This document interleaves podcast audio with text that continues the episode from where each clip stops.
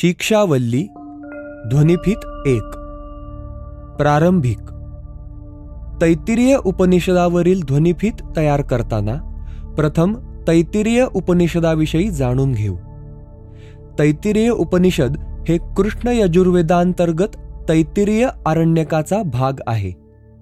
हे आरण्यक वैशंपायन ऋषींनी सांगितले आहे.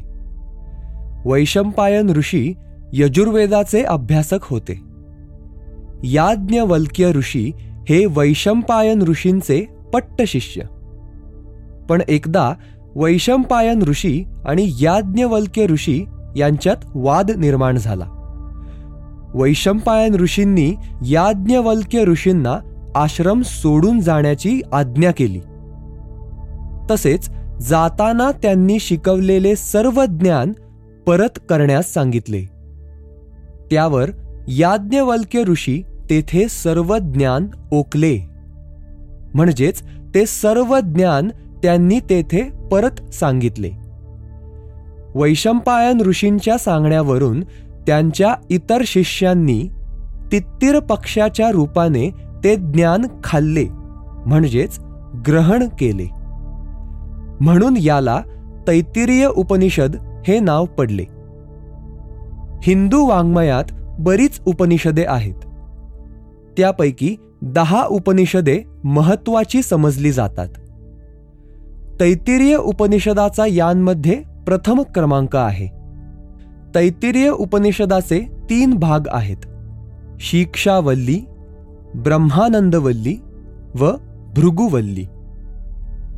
शिक्षावल्लीमध्ये ज्ञानार्जनाची व्याख्या उपासना पद्धती तसेच ज्ञानार्जनानंतर गुरुगृह सोडून जाताना भावी जीवन पद्धतीविषयी गुरूंनी शिष्याला केलेला उपदेश यांचा अंतर्भाव आहे. ब्रह्मानंदवल्लीमध्ये ब्रह्माचे स्वरूप समजावून सांगण्याचा प्रयत्न केला आहे.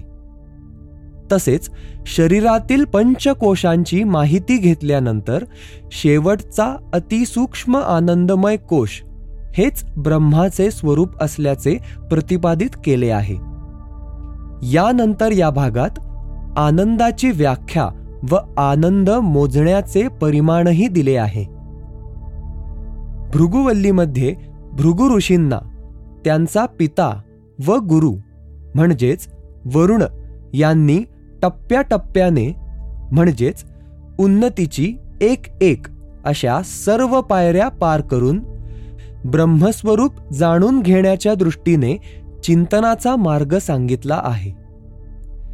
तैतिरीय उपनिषदात एक एक संकल्पना एकेका अनुवाकामधून सांगितली आहे. प्रत्येक अनुवाक एक किंवा अनेक श्लोकांचा समुच्चय आहे. प्रत्येक श्लोकाला मंत्र असे संबोधले आहे.